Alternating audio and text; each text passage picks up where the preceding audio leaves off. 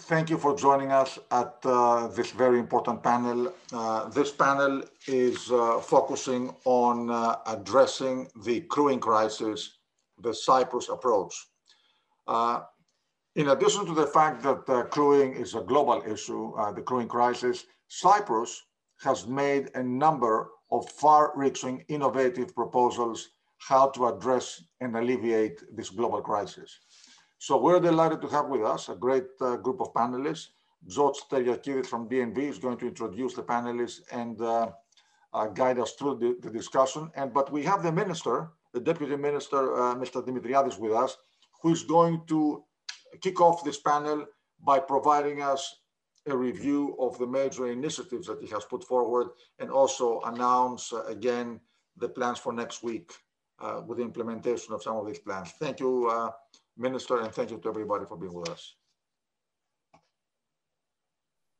So thank you, Nicholas, and uh, thanks to all the panelists. Uh, good afternoon to all our viewers. Uh, well, uh, when it comes to the COVID pandemic and, and the seafarers' uh, welfare, uh, we all say that seafarers are our invisible heroes.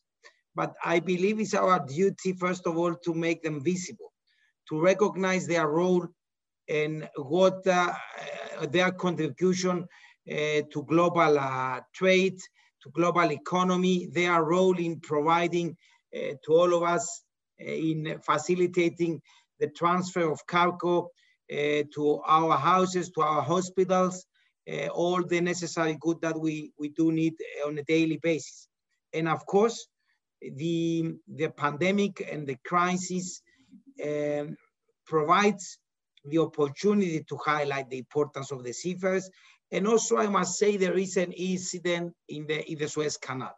But let me just, uh, I mean, highlight and uh, inform our viewers what Cyprus did uh, during the last um, 14, 15 months uh, to facilitate, uh, to respond to this humanitarian crisis for our seafarers so first of all, from the very first day of the pandemic, uh, we have um, recognized that seafarers are essential workers and we have introduced practical measures uh, to, to help our seafarers to facilitate crew changes and repatriation.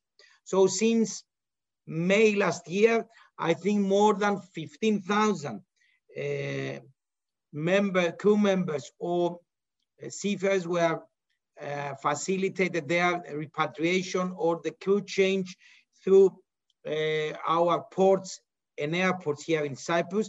And even during the times of lockdown, we have uh, uh continued to make the crew change and repatriation possible. So uh, our initiatives to help and to recognize the role of seafarers was not limited at the national level we have introduced and we have presented a global vaccination approach for seafarers, uh, communicating this approach both at a global level to IMO Secretary General, but also within the EU with the competent commissioners uh, at EU. And also we have submitted it to ILO.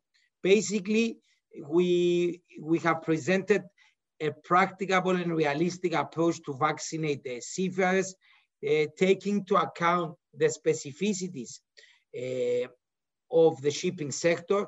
So for, for short sea shipping, for short distances where seafarers and crew members are frequently calling their home countries, we said that it's a responsibility of, uh, it's a national responsibility to incorporate seafarers on their national vaccination plans. But for deep sea shipping, where crew members remain on board for more than two weeks, we said that it makes perfect sense to recognize that seafarers on board are considered a COVID-free isolated zone because they spend more than two weeks on board together. An emphasis should be placed on seafarers uh, ashore. Seafarers that they are on their home countries waiting uh, to get the, the vaccine and then they can freely uh, travel by air, transfer to a port and make the crew change possible. So we signal the importance of placing emphasis uh, to seafarers ashore. This is also uh, applicable to any kind of vaccine because if you are ashore, you can get the two-shot vaccine, you can get the one-shot vaccine. So we call the global shipping community, the ICS, ITF, for a mapping exercise to see the magnitude of the problem. So we can collectively uh, ensure adequate number of vaccines. Because we do believe that uh, we do share, we all share the same principle that shipping is global, it's of a global nature. And basically, we should, we should uh, work uh, towards providing global solutions. But this should not be the case when we face um, uh, regional threats, like it was in your previous panel discussing about uh, decarbonization, which is a, there is a threat for regional measures and therefore shipping is global. No, we should act also globally when there is a humanitarian crisis like the one we are facing now. So we have signaled this approach to everybody and our approach uh, was adopted in the form of an ILO resolution. So this was an important development and based on this resolution, the, uh, the social partners, uh, they were encouraged also to engage into a mapping exercise. And now we are working together to seek more concrete solutions. And we are also trying to mobilize other like-minded countries, other maritime nations that they do acknowledge uh, the role of seafarers. But since we, we have a leading role in, in promoting uh, seafarers' welfare, in promoting a vaccination program globally, we also feel responsible to do something at a national level. So uh, what I have announced this morning, and I would like now to provide more information, is that Cyprus, as of next week, will be ready to announce that all seafarers working on board Cyprus ships, no matter where, where the ship is, and all, all ships calling at Cyprus port with a relation to Cyprus, either managed or Cyprus or using Cyprus, but we will clarify more on our circular for that, will be able uh, to ensure a vaccine for their seafarers under a special uh, procedure. We are now in contact with the Ministry of Health to clarify all the relevant uh, logistical details. And next week, we will issue a circular that Cyprus is ready to go a step further and ensure adequate vaccines for our heroes. Because for us, these heroes are not invisible. They are visible. We feel, we acknowledge how much they support uh, global economy, global trade. And uh, of course, another point that we would like to explore further is how Cyprus could contribute in, in, in the global vaccination program.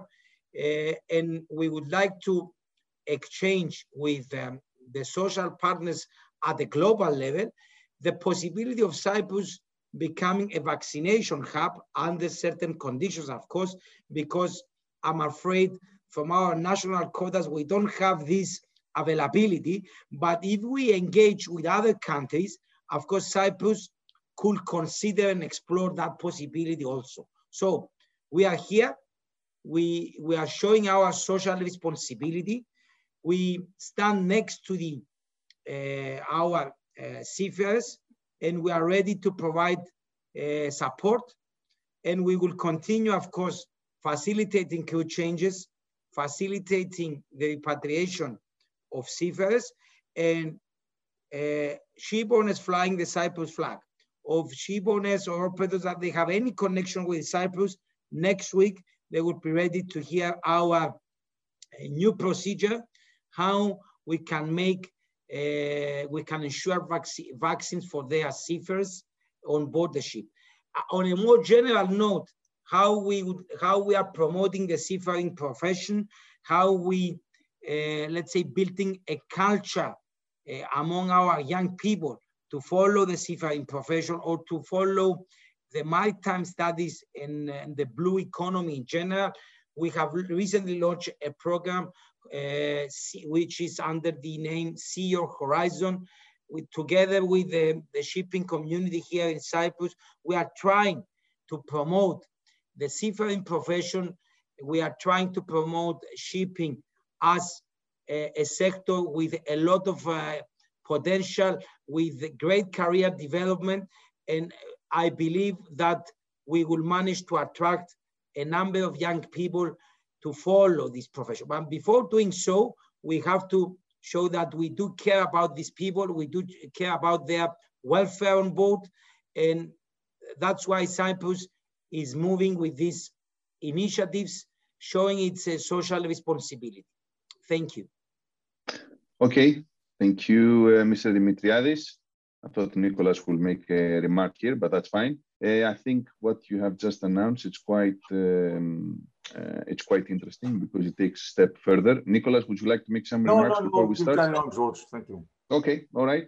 Uh, interesting announcements. Uh, so uh, definitely, I mean, whatever initiative Cyprus has taken, as you correctly said, it, this takes it uh, a step further in the right direction, I would say. And I would echo your comment that basically uh, shipping is a global business. It's not uh, a regional issue. And when there are opportunities global, the same thing should apply when we have problems. There are global problems and everybody should chip in. So thank you for that. Uh, Mr. Dimitriadis will give us the honor and he will stay along uh, the panel. And then we thank him uh, for that. But let's start our panel. I have my, my, name, first of all, as Nicholas Bornozis said, is George Teriakidis. I work for DNV and I'm the area manager for East Mediterranean. I have the pleasure of coordinating this panel.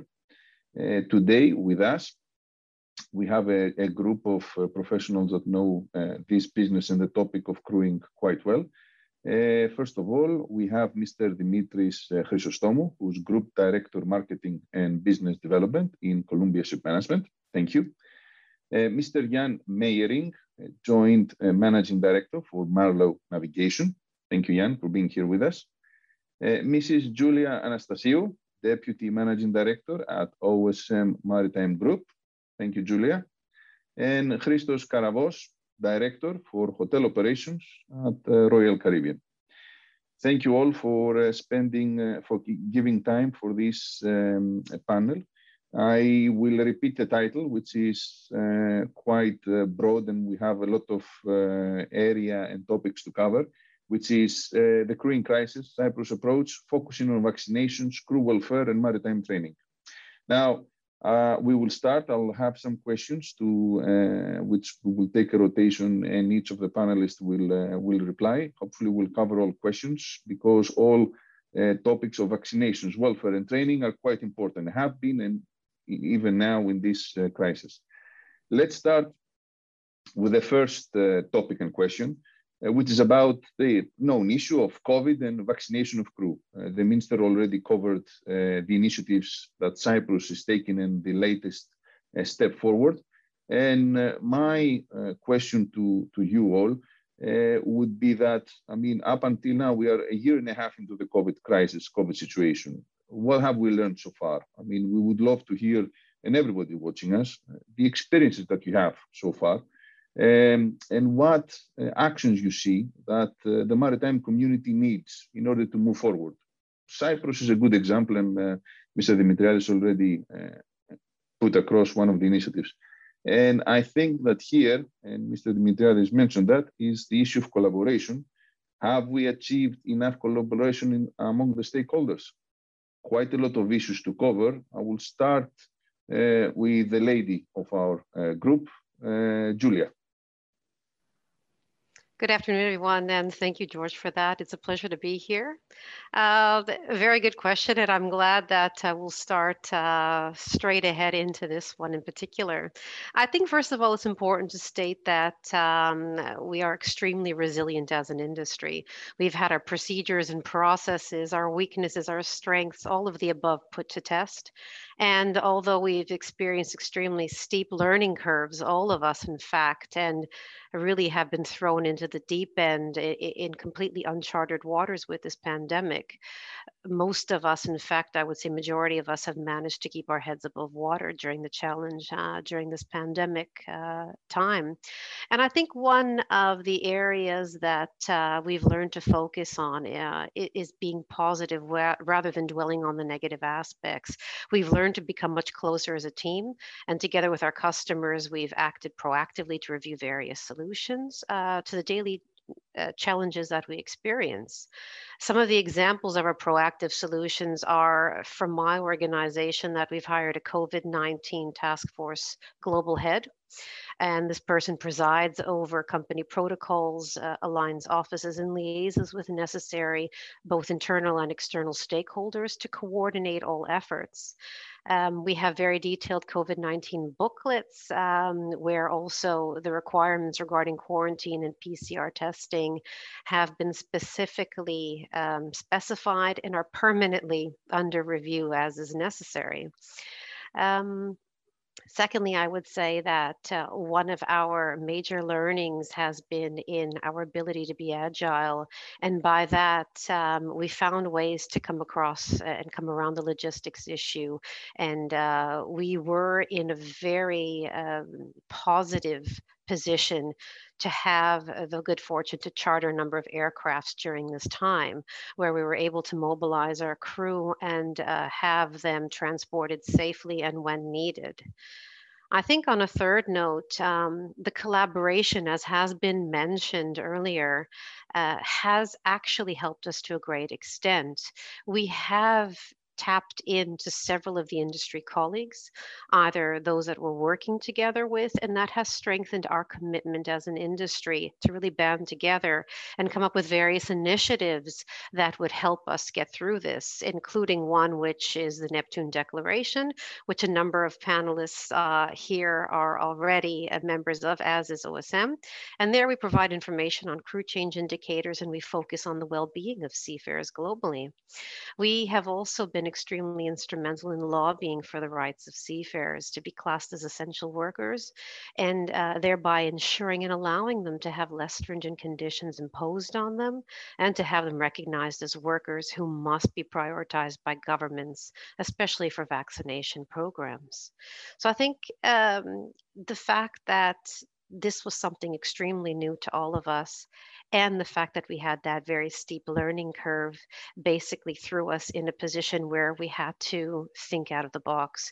We had to be proactive. We had to use all the resources that we had within us, including some unconventional means that we would not normally turn to in order to um, turn this around and make this as successful as possible. And, and I think one of the ways forward would definitely be that we continue the collaboration that we started with our fellow colleagues. Okay, thank you, Julia. Um, personally, I'm happy to hear that there are some, I mean, as you said, there are always some negative things around, but it's very positive to see that there has been collaboration and we have managed as an industry, at least at most part, to come together at least for a common, uh, for a common goal. Uh, taking, uh, uh I mean, going to Jan, uh, from your side, have you experienced something similar? Anything more to add to what Julia said? Yeah, good uh, afternoon, first of all, and uh, thank you for having me. Um, I believe we all experience the same circumstances, but uh, before we go a bit more into these details, I would like uh, to refer to the minister and uh, his announcement that they will actively start to uh, vaccinate people, and he was referring to visible and invisible heroes.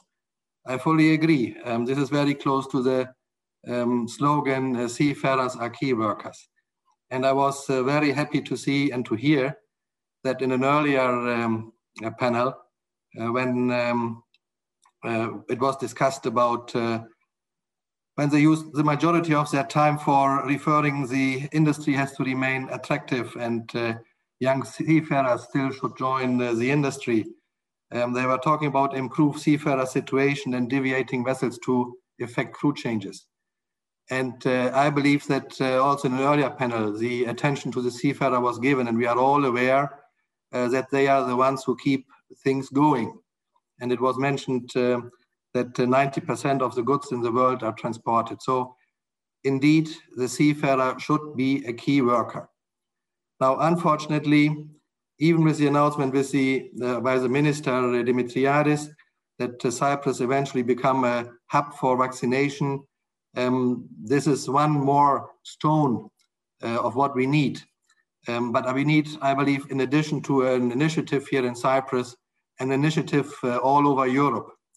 And uh, there I must say that uh, the initiatives are still very, very limited and partly individual countries um, make vaccinations available, but only for their flag and only for uh, seafarers who are linked to ship owners uh, with an address in the, in the country. So therefore, I'm, I'm very happy to hear uh, that Cyprus will uh, go even further and we will be, as Cyprus, again, one of the leading countries to go in the right direction. So that's very, very good and, and very much appreciated. Now, on EU level, I would really strongly recommend that we come to a point where if every second or third country in the EU would uh, roll out a vaccination program for ships coming into the ports, we would be able to achieve a lot. And then I refer to countries like Rotterdam, uh, Antwerp, um, Greece, definitely a hub where many ship uh, owners are and management companies are located, who, who have a responsibility to move things forward. I believe if we would only take every second or third country within the EU and vaccines would be made available, and on arrival of the ship, or let's say after the clearance of the ship, one hour later, the crew would be vaccinated, I believe we would have, to a large extent, the uh, seafarers being on vessels within Europe, we would have them vaccinated. Eventually, not all the ones on a tramp trader, but we could still apply the Johnson vaccine, at least for ships which don't stay within Europe. And uh, as much as I appreciate Mr. Dimitriadis, his uh, announcement, very much appreciated. Uh, I know that he has very good contacts to Brussels. I believe he should apply this to really come to a European approach and to add many, many additional hubs to Cyprus in order to get uh, this rolling out in a much faster pace. That's from me for the moment. Thank you very much. Thank you. Thanks for the comments. Very valid. I mean, instead of having a localized initiative, better spread it out. And definitely, like you mentioned, in, in Europe, European countries could have done more, to say the least. If I would, if you allow me to, to, to add even, if we don't Please. see the European countries alone and we would consider even places like Gibraltar, like Suez, like Panama. So really locations where ships are passing by. Yeah. And if eventually there would be an international initiative via the WHO, I believe we can achieve a lot as a joint effort because the seafarers are key workers and they deserve this attention. Thank you. Yes, fully agree. Very valid comments. Thank you for your comments. Uh, let's move to the next gentleman, uh, Dimitris. Uh, can we have your views on uh, on the topic? George, thank you very much, and also thank you to Capital Link for the invitation. Um, I'd also like to thank uh, Mr. Dimitriadis for his comments. Um, I think if more governments had the same approach, we would be in a much better position. So we appreciate these kind of announcements. But like Jan said, a lot more has to be done by others. Um, I will approach this question a little bit in an unorthodox manner, maybe a little bit controversial. And I won't refer to, let's say, what we've learned as Columbia on operational level. I think Julia has covered uh, all those pretty well. I mean, all major companies have done that, so I don't want to repeat these things. Um, what I will say is, if we consider shipping uh, and the shipping industry is controlling over 90% of the world trade, I think we can all agree that the shipping industry is a superpower in its own right when it comes to the control of um, the trade and the world economy. Uh, if we look on the other side at the voice of shipping and the influence of shipping that it has on international level, uh, politically and governmentally, uh, I think we have to agree that that voice is not that strong. Now, uh, Mr. Dimitriadis mentioned the Ever Given in the Suez Canal, so I will refer to that and if we can remind ourselves that when we had the grounding of the Ever Given in the Suez Canal and the disruption of about about 20% of world trade, the Ever Given made uh, global news daily on the major networks for at least three to four weeks. In the developed nations, at least, this became a household name, the Ever Given. Uh, uh, people became more aware because it affected them somehow on a personal level and also it affected the world economy. So now, hypothetically, if all the shipping industry was to come together and shipping was to stop, I mean, ask yourself a question would the government still not consider the seafarers' importance? Would they still class these people as second class citizens? Would they still be invisible? So, this is, uh, like I said, controversial, it's a bit extreme, but it's just food for thought. And I think the message, what we should take from that is that I think the shipping industry does have muscle. And I think the shipping industry should find ways, of course, not extreme ways, but find ways to come together and to exercise that muscle and to exercise the influence because it is an important player in the world. It does, it is an important player for every person's day-to-day life, world economies. And I think there is the ability, if there is also the initiative and maybe the creativity to actually come together and find ways which they can actually influence themselves. Because at the end of the day, a lot of it in the shipping industry is actually left to individual companies to deal with.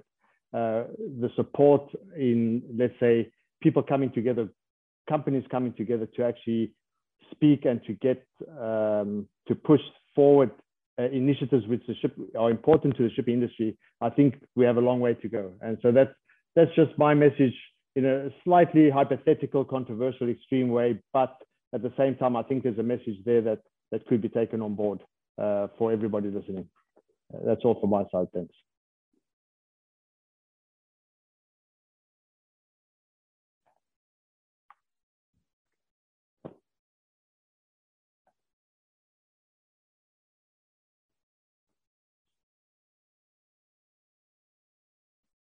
So are we still on? I think we lost uh, momentarily George. You must be coming back. Oh, okay. Okay. I thought for a moment I was speaking to myself. No, not at all. but maybe one of you has uh, a comment to, uh, to follow on on what you were saying so we keep the discussion going. I, I think what Dimitri's uh, addressed is very important the macro and microeconomics that um, uh, obviously a global commerce has to do with the shipping industry. I think it's so important and vital that we tap into that and, and we just continue the dialogue on those lines. I wouldn't say it's controversial by any means, Dimitri. I think you're hitting the nail on the head. And I think for us as an industry to really then develop that further, that would be something of a takeaway from from this panel. Um, whether or not some nations have considered seafarers as essential workers or not, that is just the that's just the, icing on the cake, so to speak. I think the main issue that we see here is that uh, shipping itself hasn't really been in the forefront, and, and we, as players of the shipping industry, have not been there to support one another so that the visibility is actually where we want it to be. And I think that is really the underlying issue here. So we need to come together, we need to collaborate. What we've started is a good start, but we're not where we need to be by any means. And again, I don't necessarily like uh, drawing parallels with other industries, but if you do look at what aviation is doing, um, we are behind in that respect. And there are a lot of learnings that we can gain from from just simply looking into what they do and the practices that they have. And and that for me is something that is extremely important. It should be our highest priority, not simply seeing what we can do on a local level, even on a national level, but what are we doing on an international level to safeguard our future and the future of our seafarers? You know, the uh, we have had uh, the privilege to, to host uh, several panels on uh, the topic of crewing. Um, the minister participated, uh, you know, a few days ago, about a week ago, in an international conference, exactly discussing his proposals. Um, to address the crisis. And I think one of the conclusions is the will is there from the part of the industry, but we have been talking about this thing for months. And I don't know if the progress that has been achieved is proportionate. Well, anyway. I, I fully, I fully agree with you that uh, we talk about it not only since months, but uh, more than a year. Uh, but I have sometimes the impression that we who talk about shipping, about uh, transportation of goods, goods uh, we are very, very well aware how important uh, the seafarer is to keep the ships uh, sailing.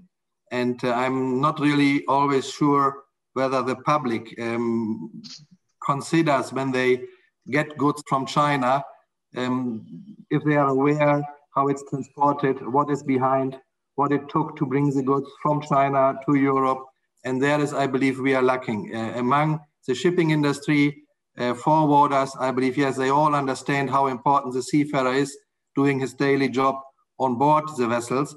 But uh, unfortunately, if you go further, as Dimitri said as well, the Ever Given was continuously in the press. But on the other side, who will talk about a ship which is performing its schedule, arrives on time, loads the cargo, discharges the cargo, and uh, does it work and, and works fine nobody will uh, have any um, anything uh, reporting about that. But I will pass on now to George. Um, well, sorry one, about that. Yeah, I will leave one comment with George, and I'll uh, disappear. One of the things that we have talked about across the board is uh, when it comes to decarbonization, crewing, everything. It's very interesting that a lot of the decisions that apply on shipping are actually not made by shipping people or people who have a stake in shipping. It's done by politicians, by you know, governments, and so on. So I think it is very important for the for the industry to be more proactive in terms of putting the message out to those broader decision makers. Anyway, George, I didn't mean to interrupt. No, by all means. It's. Uh, I think uh, Dimitri. Uh, I can see that he's doing a very good job as a business developer. He has changed the topic totally, but uh, it's uh, definitely a very valid discussion on how shipping can influence uh, uh, the rest and politicians and everything. But moving without moving any, uh, without losing any more time, moving to Christos, COVID vaccination, COVID crisis experiences and collaboration that you have seen from your side. Hi, George, and thank you for having me. Uh, from our perspective, I think the pandemic has shown uh, how resilient the uh, maritime community is. And in many ways, it has brought us a lot closer together and worked together than worked separate as units. And in the Royal Caribbean Group, uh, uh, you know, we looked at it at various various aspects of our side of our side of the business we, we, we created a COVID-19 uh, panel in regards to creating all our protocols for our crew and our guests. And we cooperated with the Norwegian group uh, as two uh, of the largest operators. And we created the same protocols. And then we decided to share those protocols with CLIA, the Cruise Line uh, International Association. So all the smaller operators can benefit from such uh, protocols as the ones created from Royal and Norwegian Cruise Lines. We also took the time to build our training platforms. We, uh, we, took time to build our crew welfare and what is our seafarers on board. And we all understand that the, the cruise ships have a lot more crew than any other uh, industry. So, you know, on average, we have a thousand to 1500 crew per, you know, on each ship of ours. So we looked at uh, reinventing uh, the privileges and the crew welfare on board and what we offer for our crew to make it more attractive and to uh, make it more comfortable for them when they come back uh, to work. We are trying to work with the various uh, governments uh, as a group, but as an industry as well. There is a lot of considerations and a lot of discussions how we create vaccination centers, in our main uh, uh, sources of uh, seafarers, the Philippines, Indonesia, India, working with the private sector there and working with uh, the government sector as well and create our own vaccination centers. So our seafarers go there, they get vaccinated, we cover the cost, and then they join our ships. I very much welcome uh, Minister Dimitriadis' announcements. Uh, so, you know, I'll be calling you, Minister, when I come to Cyprus to discuss a little further. But, uh, you know, I think we need to continue what the pandemic has forced us to do, and that's to cooperate between all maritime industries. It doesn't matter if you're a tanker or a cargo or a cruise ship, we still have our seafarers, and then we need to take care of those uh, individuals. And I was very much involved in repatriating a lot of our crew, and we used our own ships yeah, in the mm-hmm. Caribbean. We used our yeah. own ships in Europe. We used our own ships in India. And we have chartered a lot of planes to send our 50,000 crew across the world to the various countries. It wasn't always easy uh, between the government regulations, the aviation regulations, the countries you depart, the countries you arrive, but we managed it and we have done our very best that we could. And I think coming together as a unit it what brings results. And I agree with Julia when you, you say that other sectors like aviation and so on are a little bit ahead of us. And we have a little bit of, of ground to cover in regards to that. Again, working as a team. Thank you, George. Okay. Yeah, thank you, uh, Christo. So I take it that basically, yes, we have seen collaboration. It hasn't been as global as we would like uh, because we have seen some initiatives here and there. Uh, however, different stakeholders have come together in order to push things forward. Um, and uh, so, yes, we have learned something. Uh, Christos mentioned about crew welfare. And I think being on the topic, uh, we, I would like to touch that upon. And in order also to manage a little bit of time, there is an element as well of, uh, first of all, crew welfare. The one and a half year that has passed due COVID, I think, has been uh, overshadowed by the fact that there is COVID and uh, the crewing crisis and people getting stuck on board or ashore has been basically an issue. Um, however, there is also, I'll join this with another aspect, which is that, yes, the crew has been going through some hard times and we call this a crewing crisis. However, there has been probably another element, maybe a forgotten aspect, which is all the people ashore trying to assist the people who are on board and trying to manage all these aspects. So if we put this together, what elements of crew welfare probably have been missed out, if I can say that, not exactly missed out, but overshadowed. I think that's a better English word. And um, how the office and management and people handling all the situation has been for each of you from your own uh, point of view. If I can go back to Julia to share some of her experience and thoughts. Absolutely. Uh, obviously, for me, I do not see any difference between the essential crew that we have working on board our vessels and the essential workers mm. that we have working in our offices. Everyone has been stretched to the limit fatigue has set in uh, for everyone. We were tested uh, beyond our limits to some extent. We have had to basically reinvent the wheel almost on a weekly basis, if not on a daily basis, simply because what is a norm today changes tomorrow. Standards are continuously being uh, revised. So what was definitely needed and was recognized at a very early stage was to have something in place to not only deal with fatigue but to try to understand and recognize when we see problems looming. So what hmm. we tried to do as an basically. Precisely Precisely. And not only that, but having a means whereby people can actually have that outlet to reach out to those uh, that can provide some help for them. So for the seafarers, we chose to turn towards holistic medicine. And by what I mean by that is that we've had a hotline set up through our Nordic Medical Clinic that service the global group. And that could also be used for our shore organization. We had dedicated people within each office that um, had additional training that were there to help and assist in, in times of need. And even for those who simply had um, steam that they need to let off. You know, this was an extremely unconventional and continues to be an extremely unconventional time for all of us. So a lot of this is also trial and error. And I think one of the learnings is that, as I mentioned earlier, together we are stronger and we have grown stronger and we have seen through our resilience that we've been able to overcome many issues. But I think it's important to also address the fact that there is a huge elephant in the room right here. And it's not only about the welfare of people missing crew changes or having extended contracts. What about those who are stuck in quarantine uh, facilities? What about those who are not only tested positive once, but twice? What about those stories that we hear about of suicides and what happens then? That just doesn't affect the seafarer who has unfortunately passed. That affects everyone that is involved in a case like that. And I don't think there is enough that's being done on, um, I would say, at international level to address these issues.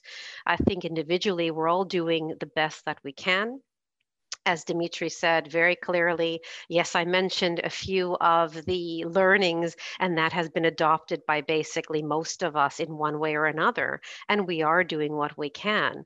But again, there is not enough pressure put on this topic so that we get the traction that we require.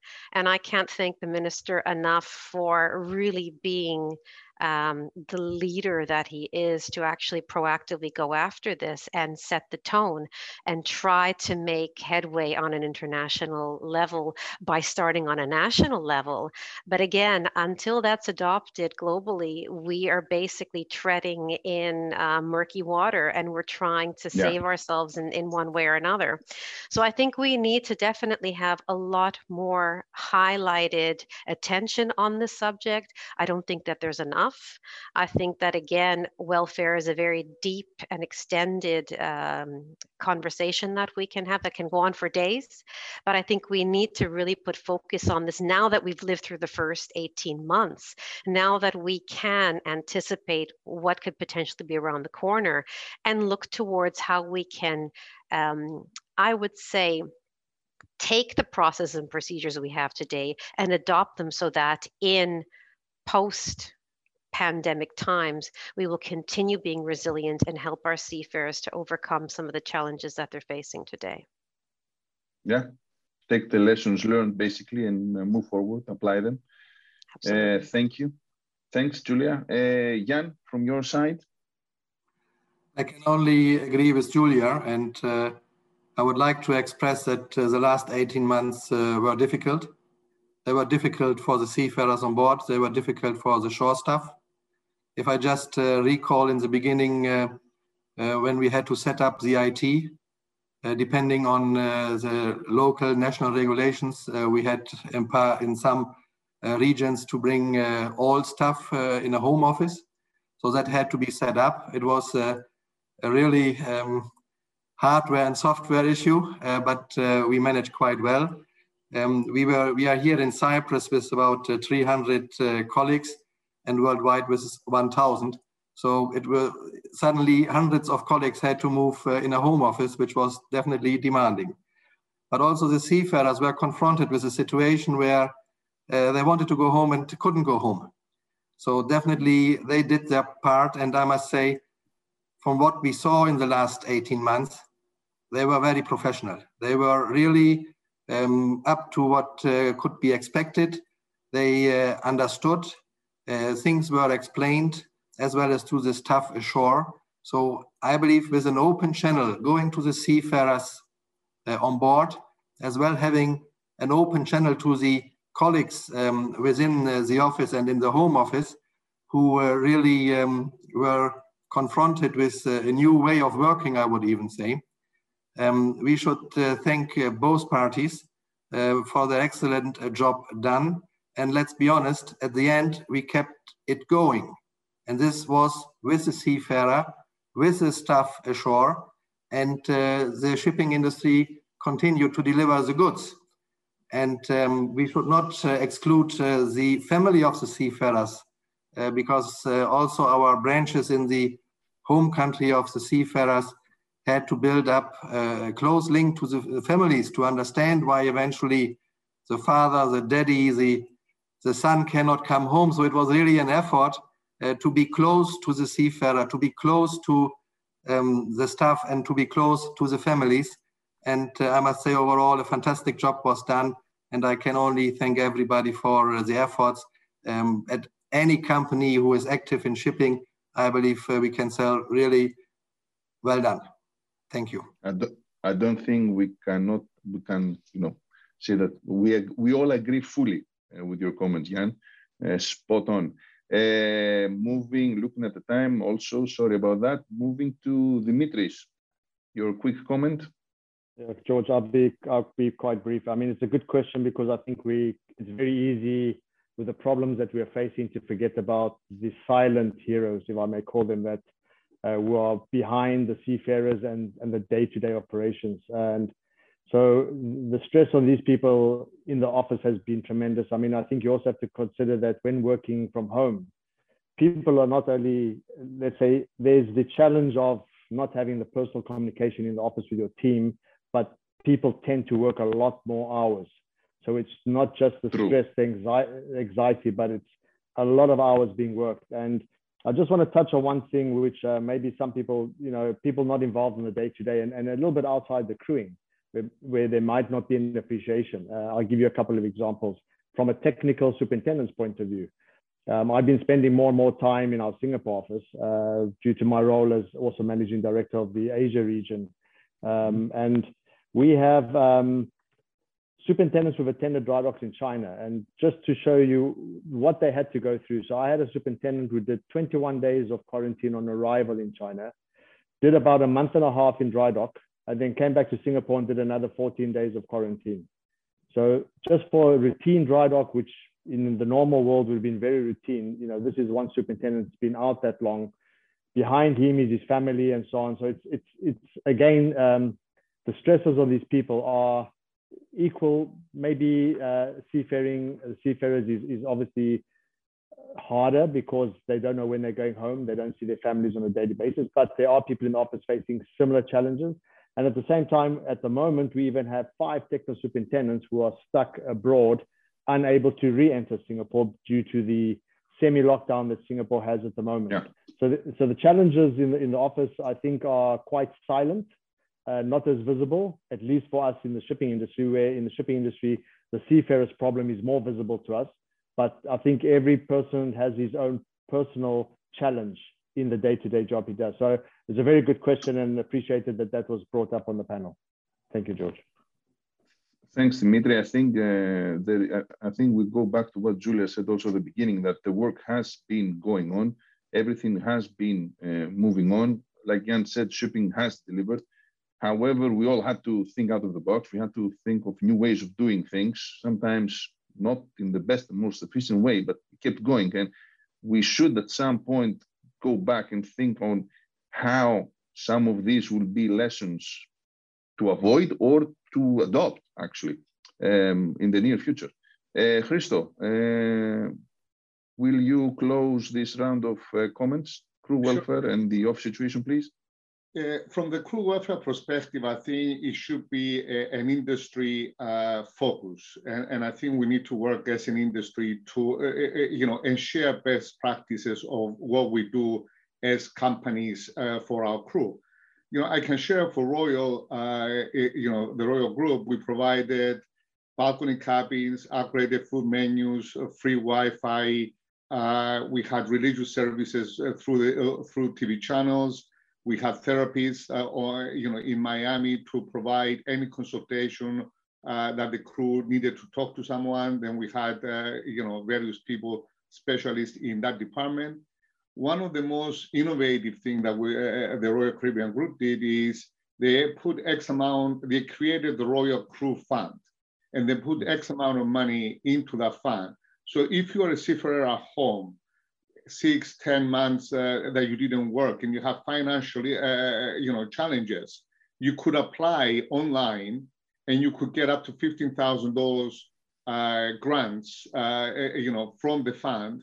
And we help thousands of our crew to keep going with their scholarships, with their, with their mortgages and everything else that they had to do. For, for the shoreside employees, of course, everybody ended up working from home. So, you, you know, the company will provide you with the monitors and a desk and a printer and everything else that you needed. But the best of all is the Richard Fain day off. So our chairman and CEO said, every couple of weeks, this Friday is the Richard day off. So nobody could work, uh, no conference calls were allowed, and everybody had to be offline unless it was a critical emergency. And I can tell you, it was greatly appreciated most, most likely we all work on that day because we caught up with all the emails that we had to deal with from previous but silently, you know, not yeah, no silent, I think it was an amazing, uh, you know, initiative that came from our executives. And you're giving me good ideas right now for our uh, company. So, but that's the whole point, George. I think each company did various things of what they could, and if we can share those things, I think as an industry, we can create very good standards and crew welfare for our seafarers. You know, someone to talk to, uh, someone to communicate with, funding for various things that they need. I mean, all these things are critical to people on the ship and off the ship at the same time. True, true. And uh, indeed, we need this kind of exchanges of ideas I fully support this view. Uh, however, I will also highlight what Julia said that we need, at the end of the day, all of us, to try and test, you know, in our capacity of our companies, of our position, new things, different things. Because unless we try something, we never know what's. I mean, nobody has gone through this before. Let's face it. So uh, we are walking in a dark room, trying to, you know, feel where is the um, how to proceed forward. Uh, now, closing the panel, and uh, hopefully, if we have some time, Mr. Uh, Dimitriadis can give some closing comments as well. We have the topic of training. Now, training has been ongoing and it's been a highlighted topic for many, many years. However, during COVID time, I'm sure training didn't stop.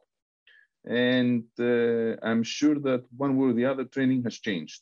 Um, I've seen it in our company.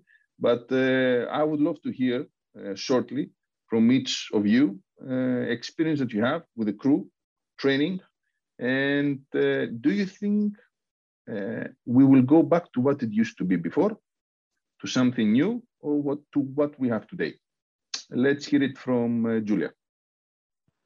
I'll be very brief because I'm very cautious of the time. Um, I can say 80% of our training has shifted to e-learning, uh, other than the mandatory simulator required training yeah. um, courses that obviously cannot be substituted. And I definitely see this as something that we will carry through as a positive.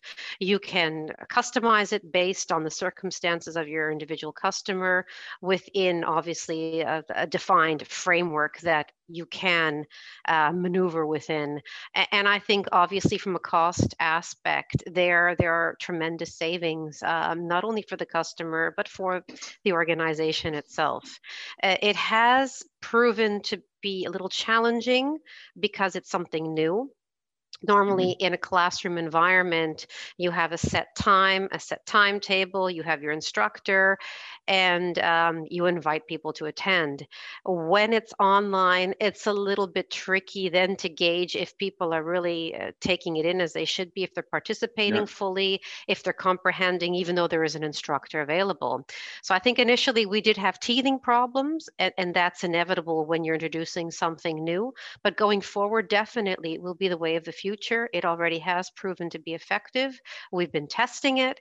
We've been engaging our customers and also testing it from their side. We engage the shore staff, which is something we haven't necessarily done in the past in terms of e-learning where they can actually participate themselves. And, and it's proven to be something that will definitely be around for the future and will just develop further. Yeah, okay, thank you. Uh, thanks, Julia. Uh, Jan, is the classroom dead? No, the classroom will start one day again. And uh, I'm quite sure that uh, training will continue because we all realize uh, how important training is. And uh, uh, the training for young seafarers and cadets is the future. So surely training will continue. Um, but indeed, we had last year, March, April, May, our training centers were closed. We reopened again as from July and uh, were forced to bring part of the classroom training into e-learning. uh, whereas other courses like welding, like safe mooring, uh, we continued outside. So it was uh, outside the classroom training, which uh, went quite well. But what uh, I'm actually most proud of is that we did not compromise on the training of cadets. So our cadet programs, which we started last year, uh, we uh, went through with it and continued and did not reduce the numbers. And I believe this is a good investment into the future because the cadets will be our future. Thank you. Thank you, Jan. Valid comment, indeed. Uh, Dimitri, short comment from your side. Uh, very shortly, yes. I mean, of course, we've also adopted e-learning. Um, the classroom is not dead, uh, for sure not. I think it's not just about training; it's also about uh, the culture. So bringing people into the culture, making them feel part of the family. So you know, you you need the personal touch. Uh, I believe the future will be a hybrid uh, from yep. the positives of both sides, and uh, ultimately, I think we will be better than what we were before because of the lessons we've learned and the initiatives we've taken. So I think the future looks quite good once we get back to some normalized situation. Thank you, George. Dimitri, many thanks. Uh, Christo, your remarks? Uh, the same as the as the rest of the panel, uh, we moved about 90% of our training, especially from hotel operations, to e-learning. We have the Royal Caribbean University. Uh, we have the app that we use. Uh, you can do it on a tablet or your web base but the classroom is not finished. and uh, we are looking forward to go back on board and do the training in the classroom, get to know our colleagues and get to know the people that we work with. The maritime training is more specialized, and of course, the classroom will not be finished and it will carry on. But I think it would be a hybrid, uh, uh, you know, uh, training that we will do a lot of e-training, but also classroom training. But it is very critical, in, in, critically important that we follow up with that. Yeah. Okay. So classroom uh, not dead. I'm happy you you agree, uh, all of you together, because I'm I'm a big supporter of that. Especially what Dimitri says. I can see that there is an element of culture and exchange in being physically in the same room and exchanging views that you don't have it in the uh, digital way. However, I recognize that you can have synergies when you have uh, the digital training. Uh, people from all around the world, different locations at the same time, uh, more people probably uh, in a cost-effective manner. So with that, I think we will close this panel. Uh, I will uh, welcome uh, Nicholas to have a closing comment. And if we have some time, maybe, if there is some time for Mr. Dimitriadis to say a few words and close the session. And from my side, thank you, Julia, Dimitri, Jan, Christo, and of course, Nicholas for the invitation. Thank you to all uh, uh, very much. Uh, thank you, George, for being the moderator, Jan, Julia, Christos, and Dimitri. Um, we are out of time, but uh, we can always find a minute or two for the minister if you would like to provide uh, a closing remark. Thank you, Nicholas. Well, I'll be brief. Very interesting discussion on seafarers' welfare, on training. And uh, I would like to encourage uh, the panelists and also our viewers uh, to submit their views, their contributions on our consultation exercise on what they expect from uh, Cyprus Maritime Administration uh, to do to have a more uh, effective approach, an efficient framework to promote the seafarers' welfare or uh, further training. And a final word on the vaccination and what's happening in Brussels. Just to share with you, our approach is that we do believe the, uh, the whole thing, uh, there is a, a, need for share a joint responsibility. And our uh, suggestion is mainly that the way we can do it collectively is that all, all countries globally for their spare vaccines instead, instead of just returning them to this uh, so-called COVAX facility for third countries, they, they could secure a part of it for seafarers. And then if, if uh, the, these uh, vaccines are allocated to different hubs, then Cyprus could play again an important role. So thank you for having me today and all the best to the, to the remaining of today's panel discussions. Thank you. Thank you to everybody. Thank you very much.